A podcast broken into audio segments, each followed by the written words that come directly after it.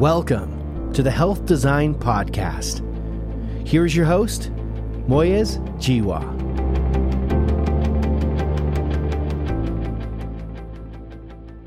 My guest on the podcast today, Patricia Weltin, advocates for her two children with Ehlers-Danlos syndrome. In this podcast, she tells the story of how the diagnosis was made and what led to an extraordinary journey in patient advocacy.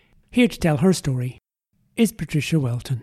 Patricia, you're very welcome to this call. I'm thrilled to be spending time with you, my morning, your evening.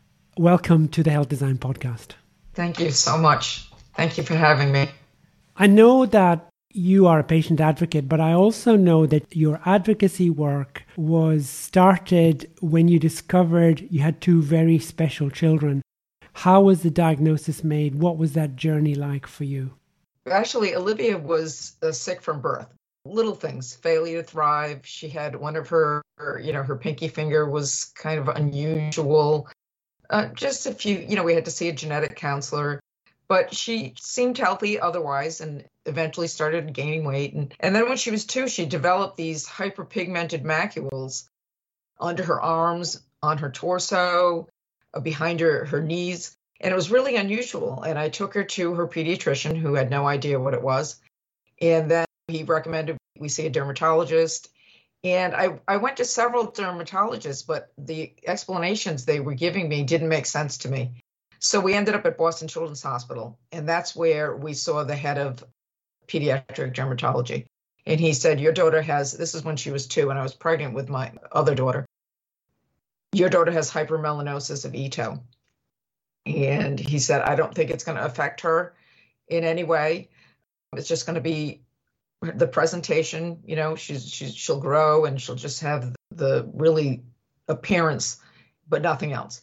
So as she grew, her feet were odd, her hands were much more deformed as she grew, but she still was doing great, and she was actually a Division One number one doubles player with deformed hands and feet. So I didn't really think about it, and then she had some issues with her, her back. She had really bad scoliosis growing up. And we were doing everything that they told us to do. She was braced up every night. We were doing everything. And they said, they wanted to put rods in her back. And I said, I think there's something going on. She was born with a sacral dimple. And I said, I think there's something that what the issues with her spine might be have something to do with the sacral dimple she was born with. So they sent us to a neurosurgeon and she did a scan and they found that my daughter had a tethered spinal cord. And because she had no other symptoms at the time, I attributed the tethered spinal cord to her diagnosis of HI. And shockingly, you know, she had the spinal cord surgery, and I was literally at her bedside, and it was around right after Rare Disease Day. And I said to myself, you know, my daughter's doing great. I can help the community, the rare disease community. I can give back. I was looking through the Rare Disease Day events, and I was noticing that a lot of them were were by disease. And I thought, I, would like to do an event once a year in the state of Rhode Island. And then that way we can all get together because every time I met another rare mom, we instantly connected.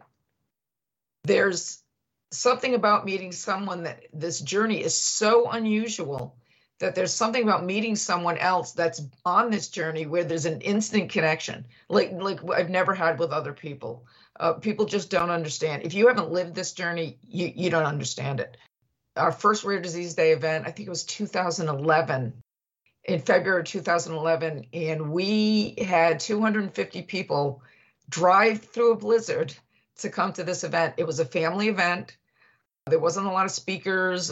We had music. We had all kinds of things for the kids to do, and it was a huge success. And everybody was to, was able to connect with other people like themselves where they hadn't been able to before. And then I was contacted by Senator Whitehouse shortly after that to work on the Expert Act, which was actually signed into law, where the FDA is allowed to use outside experts and parents, which is, I think, really important in this space to the conversation. And I started thinking to myself, wow, maybe we should start an umbrella organization where we work in every state And we had a board, the chairman of our board at the time said, You know, I want to write this piece of legislation for a rare disease advisory council. And we all worked day and night making it the best that we could. And we filed in Rhode Island, Mass, and New Jersey, and North Carolina. And we also started in the in the late end of this the art exhibit beyond the diagnosis. And we had other programs that I thought were great. But the state advocacy and the legislation were kind of absconded with by a larger rare disease organization. And I was left with no programs except for the art exhibit. So, not one to give up easily, I started continue with the art exhibit. In the meantime, my daughter was falling apart. My older daughter with HI was completely falling apart. And I'd been working in this space. And I'd been to an EDS conference. And I'm working in this space and I'm meeting people. And my daughter's teeth were falling out. She had TMJ. She had a really bad pain between her shoulder blades, which she was hospitalized for. And she had a whole team of doctors at Mass General. And nobody could figure out what it was. And then when they did a scan of her jaw, the radiologist called me and he said, Your daughter has Chiari malformation. And I'm like, okay. So I started looking into Chiari and I noticed that a lot of people with Chiari also had a tethered spinal cord and they had hypermobility. And it was midnight. I remember, I'll never forget this night. It was midnight. And I called my other daughter downstairs and I did the Beighton scale, which is a measure, measure of hypermobility. And she got a nine out of nine. Now, at that time, she hadn't any hadn't had any dislocations, but she was she was a tennis player as well. I immediately took her out of tennis because it's the worst sport you can play if you have Ehlers-Danlos syndrome. And I'm the one that called the hospital and the team, and I was like, I think I think we're looking at Ehlers-Danlos syndrome. And they're like, oh my God, I think you're right, you know. And it turns out both of my kids uh, have Ehlers-Danlos syndrome, and it also explained a lot about my ex-husband. I used to call him Gumby. His fingers bent all the way backwards. I used to say, "Do you not have bones in your hands? Like, what's going on with your hands?" And he said, "We grew up so hypermobile that he knew that his legs were hyperextended and he always kept them bent because he played a lot of sports and he was worried about getting hit and breaking his knees. So everything kind of fell into place. I used to say to him, We never should have had kids because I have allergies and you have asthma. And little did I know that the combination it's definitely inherited. His dad also had signs of Ehlers-Danlos syndrome, but I absolutely have mast cell issues. So those are the four comorbids of Ehlers-Danlos syndrome hypermobility, gastroparesis, mast cell activation syndrome, and POTS, postural orthostatic tachycardia syndrome. So I was kind of ahead of the game. And also because we lived in Rhode Island, Rhode Island is one of the best places you can be with Ehlers-Danlos syndrome. We have the best neurosurgeon in the world for tethered spinal cord. We have the best for EDS pain management doctors in the world. Two of the best physical therapists in the world. Olivia was just an absolute mess. She needed pain meds. And then I started really researching Ehlers-Danlos syndrome. I can't let things happen to my kids. I just can't. You know, I will work day and night.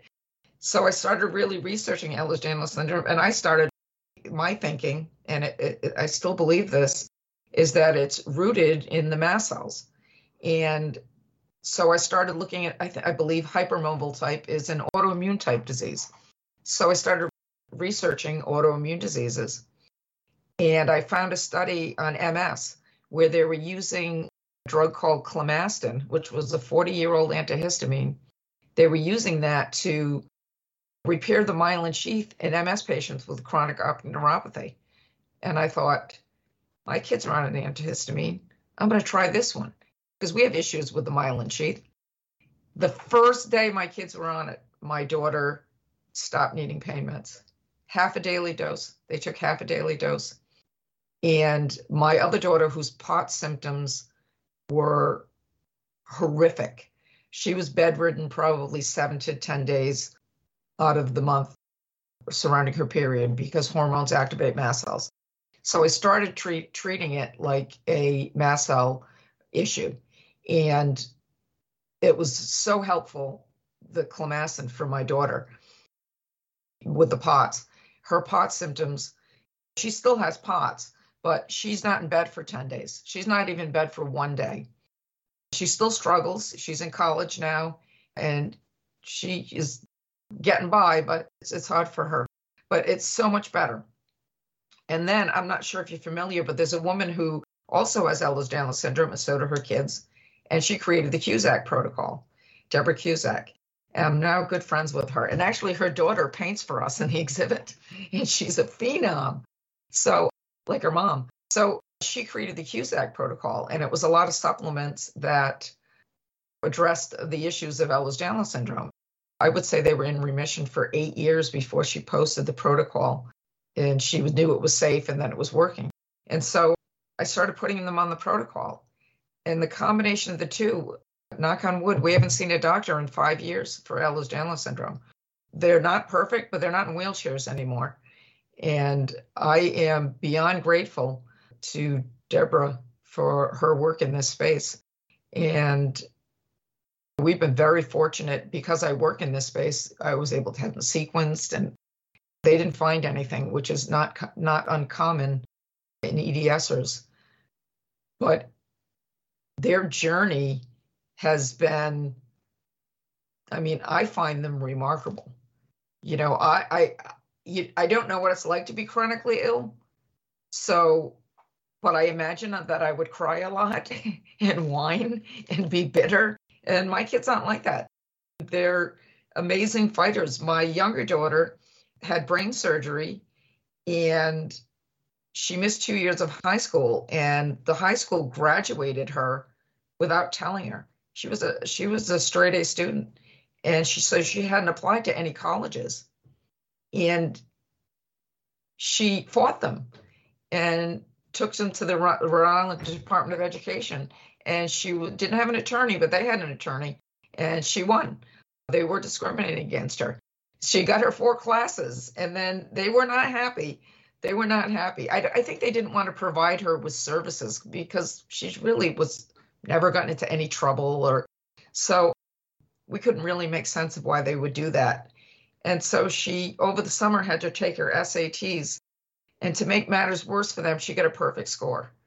So, you know, she not only did she come back, she came back gangbusters. And the, the, the newspaper here in Rhode Island did a big story on her, and was a really big deal. Super proud of her. My other daughter uh, was blinded in one eye, and she finished her semester in the hospital. She was in the hospital for 13 days because they're trying to get she had a pseudomonas virus, and they were trying to prevent it from going to her brain. And they told her, You're going to be blind in your left eye. She cried for a while and then she said, I just want to do my homework. And she ended up finishing the semester from her hospital bed after learning that she was going to be blind in her left eye. So I find them remarkable. And of course, they are the reason behind everything that I do. I don't advertise like, oh, I research Ehlers-Danlos syndrome, I research mast cell activation syndrome. That's my mom job. So I don't talk about it a lot. But my other job is the art exhibit. The Health Design Podcast is hosted by the Journal of Health Design, an alliance with Unfixed Media and Metal Health.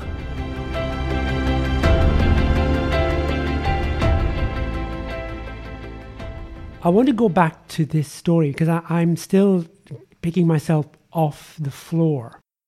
You just told me that in Rhode Island you have the best neurosurgeons, you have the best EDS pain management therapists, you've got the best of the best. Yet the diagnosis took an awfully long time and it was down to you to make that diagnosis. 18 years. I'm struggling with that idea, Patricia. Tell me why that happens. Why do you think that happens? Why is it this, this diagnosis is made so late? You know, 18 years for Ehlers-Danlos isn't bad. I mean, I know people that waited 50 years to get the correct diagnosis. I think it's more recognized now, but most people with Ehlers-Danlos syndrome, it's not obvious. It's an invisible illness, and it's not obvious to doctors that these kids have Ehlers-Danlos syndrome. Hannah's been accused of, you know, it's in her head, it's anxiety. There's a lot of gaslighting in the EDS community. There's just not a, there's not a lot of recognition and awareness, and the disease is not rare. Ehlers-Danlos, hypermobile type Ehlers-Danlos syndrome is not rare at all. I would say it's more common than MS. I estimate there's probably 20 million people, mostly women, in the United States with Ehlers-Danlos syndrome. So it's to me that boggles my mind. I think there needs to be more awareness that it's invisible, and we try to. When we did the exhibit, when we, we represented Ehlers-Danlos syndrome, we tried to make a point of that. The girls that we chose to represent EDS look like they walked off the cover of a magazine, yet they are very sick shunts and surgeries and looks are deceiving with Ehlers-Danlos syndrome. In fact, people with Ehlers-Danlos syndrome look much younger than they really are. My kids look so much younger than they are. The, all the people I've met, oh, I met a woman who was 40. I thought she was 18. You know, the only good thing about Ehlers-Danlos syndrome is your face doesn't age. Hypermobile type. So I think there's been a lot of failures along the way as far as Ehlers-Danlos syndrome, because there should not be this many people suffering without it not being recognized for how common it really is. But they're very close to finding a genetic marker for EDS, hypermobile EDS. So when I say EDS, I'm just going to, I'm talking hypermobile EDS because I don't know much about the other types of EDS. So we're getting there. I still don't think it should have taken this long, but I, I think many, many, many patients are gaslit and they're just not heard. And I think women have that issue anyway. And when you have something invisible and very, very complex, and a lot of stuff doesn't show up in testing, there's no definitive, okay, this is what's going on. They can't make sense of it. So they suffer. The, the, the community suffers. It's so hard.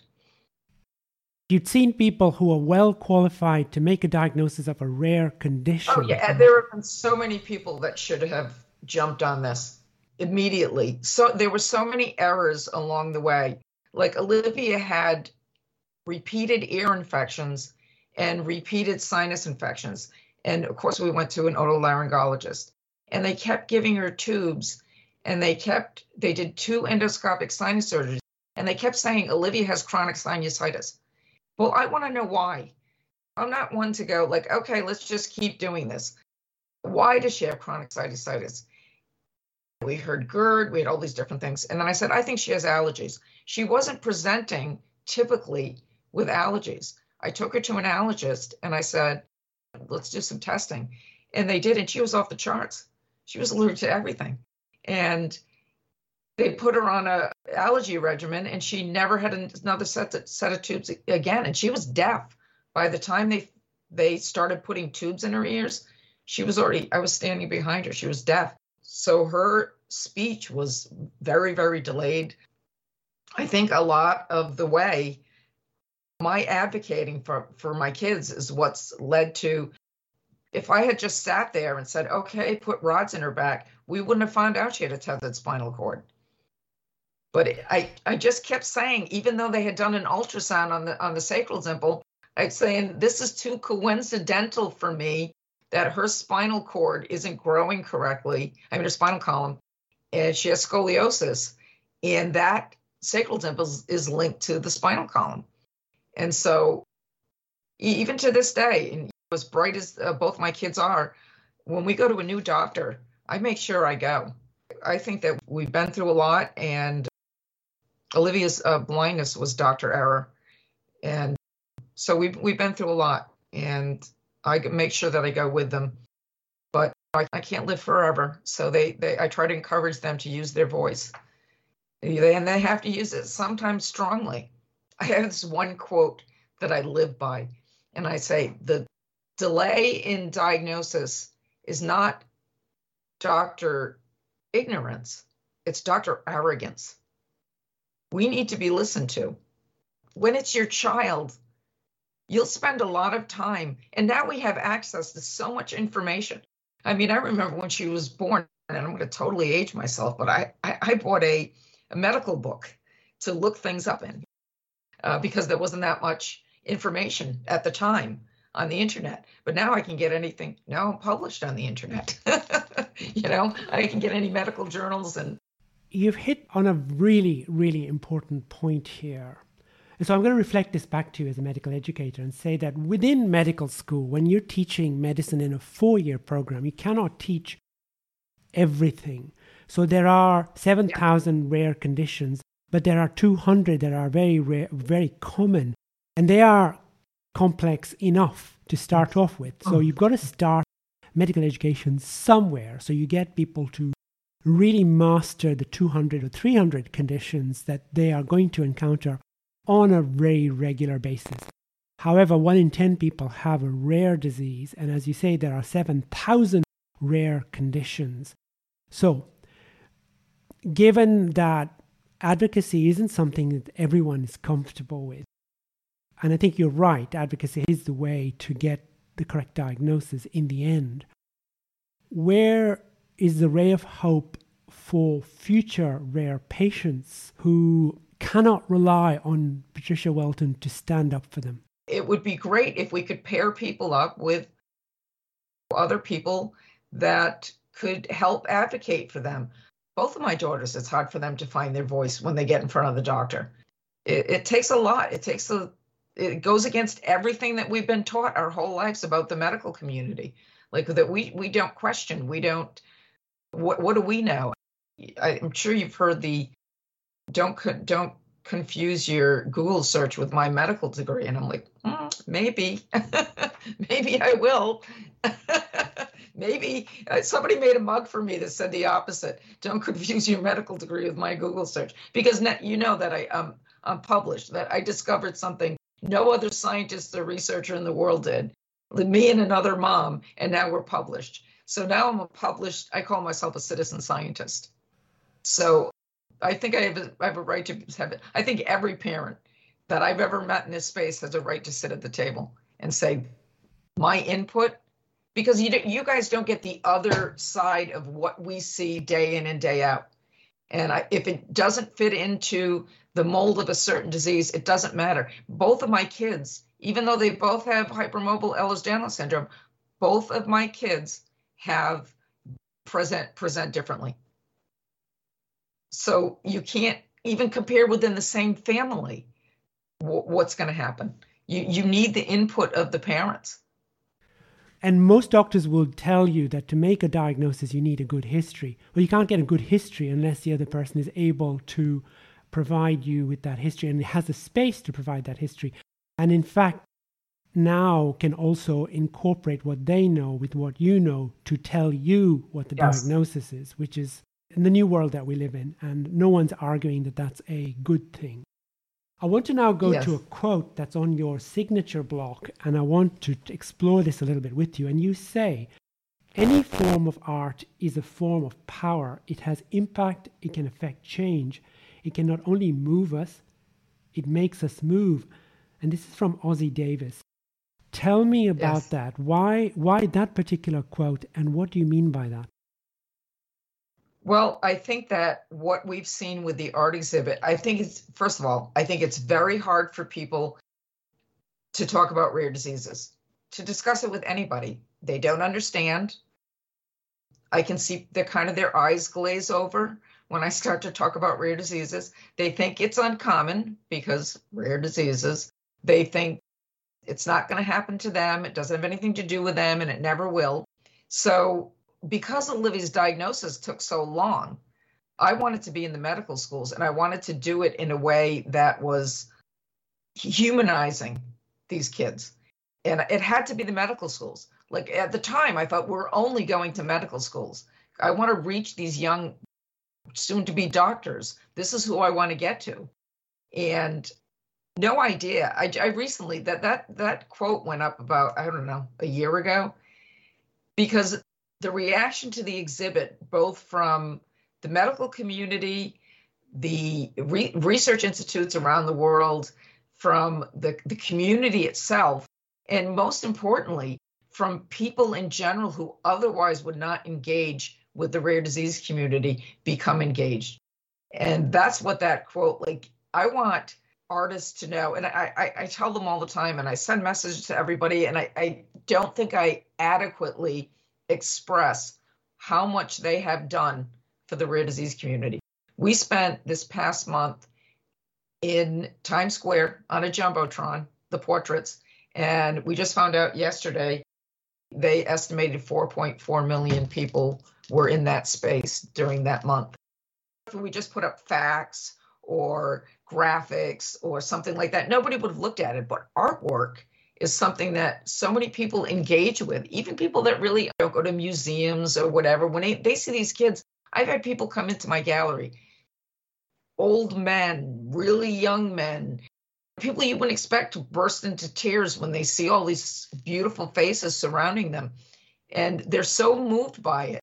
And that quote to me just says everything that needs to be said about Beyond the Diagnosis, that it's doing everything that it was meant to do. And I think also part of that, and I feel like the the artists that are involved, the ones that they come back over and over again, and even when they don't come back, they stay connected to us.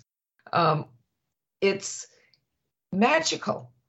It, it's like they've their love and their adoption of these orphan disease kids, it's created this otherworldly, supernatural love power thing that I think just can't be ignored. Um, it's it's magic. I can't explain it because it's not me. I'm doing the grunt work. I'm doing the work, but it's not me. I, I people try to oh you you know what you do you you just I'm like I haven't put out a press release this whole time. We've had we were on CBS Sunday morning. We had seven million viewers. I didn't put out a press release. They found us. Like most of the media that we have, they found us. So how do you explain that? It's magical. What the artists do is they draw pictures of these children with these rare conditions and capture something of their spirit in these pictures. Is yes. that is that what what happens? That's exactly what they do. They ask me, they want to know everything they can about the child. If the, you know, a lot of times rare parents will start Facebook pages for their kids or, you know, blogs and they follow them. I call them stalkers.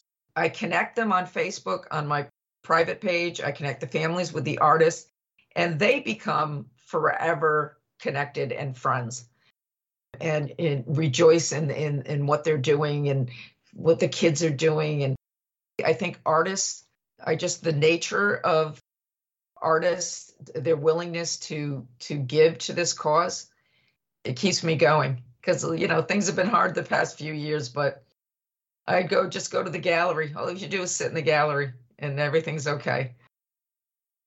What did the kids think of their pictures? Oh God, they love them. Um, that's my favorite part of the exhibit is when the kids get to see their portraits we have a little girl. I'm going to tell the story. I might cry, but I'm going to tell it anyway. We have a little girl with Sturge Weber syndrome. They have the port wine stain. And her mother said to me, you know, we have catalogs, all the kids are, and we send them to the, the families. And so she has the catalog and she's brought it to school. And when she was on the Jumbotron, she went to school and she was like, and her mother was saying, she used to be ashamed of her port wine stain and now she's proud. And and it's what? That's so amazing. You know like you know there are other things that happen aside from education that have been remarkable for this exhibit. And i just feel so grateful to be part of this. I mean I know it was my idea, but I didn't think it was this was going to happen. It's been a journey, and I I hope to do it for a very long time to come. I'm trying to hook one of my kids into to come because I I just am so I always wanted to be in the family, and but they have other ideas. They want to do their own thing, which is great. I you know I'm happy for them. The Journal of Health Design fostering collaboration, amplifying the voice of health advocates, growing a network to improve outcomes in healthcare.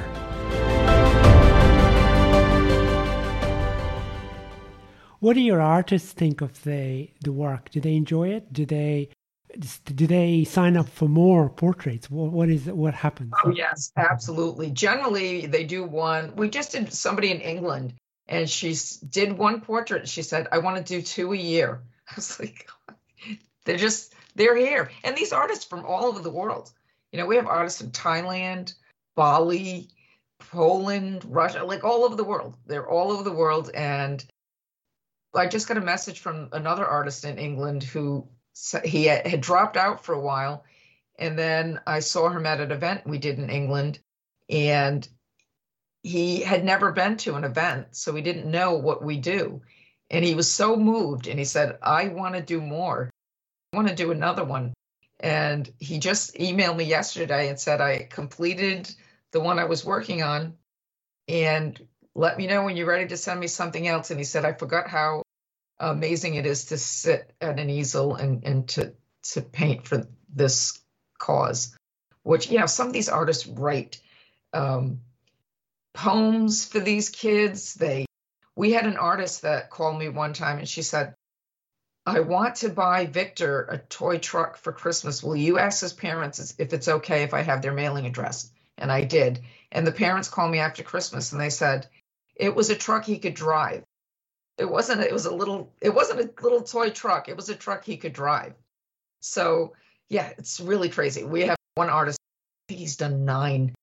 Well, he wants to do them all the time and I'm like, you can't, you know, you can't. And we're we're really good friends. I've known for a very long time, but he's always like, "Can I can I do another one?" I'm like, "You need to, you know, you can't do them all." Because I think part of the charm of this exhibit is the different styles. You see, they're completely different. And I love that. You know, I love that. There's so many cool, different ways of, of capturing these kids. But yeah, they're very committed. And a couple of them we got to see in New York when they went up to see their portraits on the, the Jumbotron. And and the families went. That was really exciting. And right after Rare Disease Day, right after all of this amazing day in and day out, we were published. And I was like, this can't get any better. I've been working on tethered spinal cord research for, I don't know, four years. I think it was four years when Annette and I first started. And we finally got our work published. And in the American Journal of Medical Genetics, and all at the same time. I'm like, now, now, well, the rest of the year is going to be terrible. it's, but it's turning out to be great. What's really moving about this is that some of the spirit of these children infect the artists so that they're moved and they see things that we need to see on those pictures. A- absolutely. Absolutely. And there's some artists that this is their only cause is rare diseases, which is amazing. So yeah, it, they I mean we had an artist, the artist from Bali, he started with Salvador Dali and he flew here from Bali to bring us the portrait. I am I'm blown away uh, by the commitment of these artists to these kids, and I think it's a match, just a perfect match you know what started out as something small has turned into now we're working we just got a, an application from romania. I was like how did they hear about us? You know? Um, yeah it's it's pretty it's humbling and exciting and gratifying and, and emotional you know and be, behind all of this is a very special person, Patricia Weltin. It's it's been a joy spending time with you, and we wish you all the very best. And I look forward to our next conversation. Thank you so much. Thanks for having me.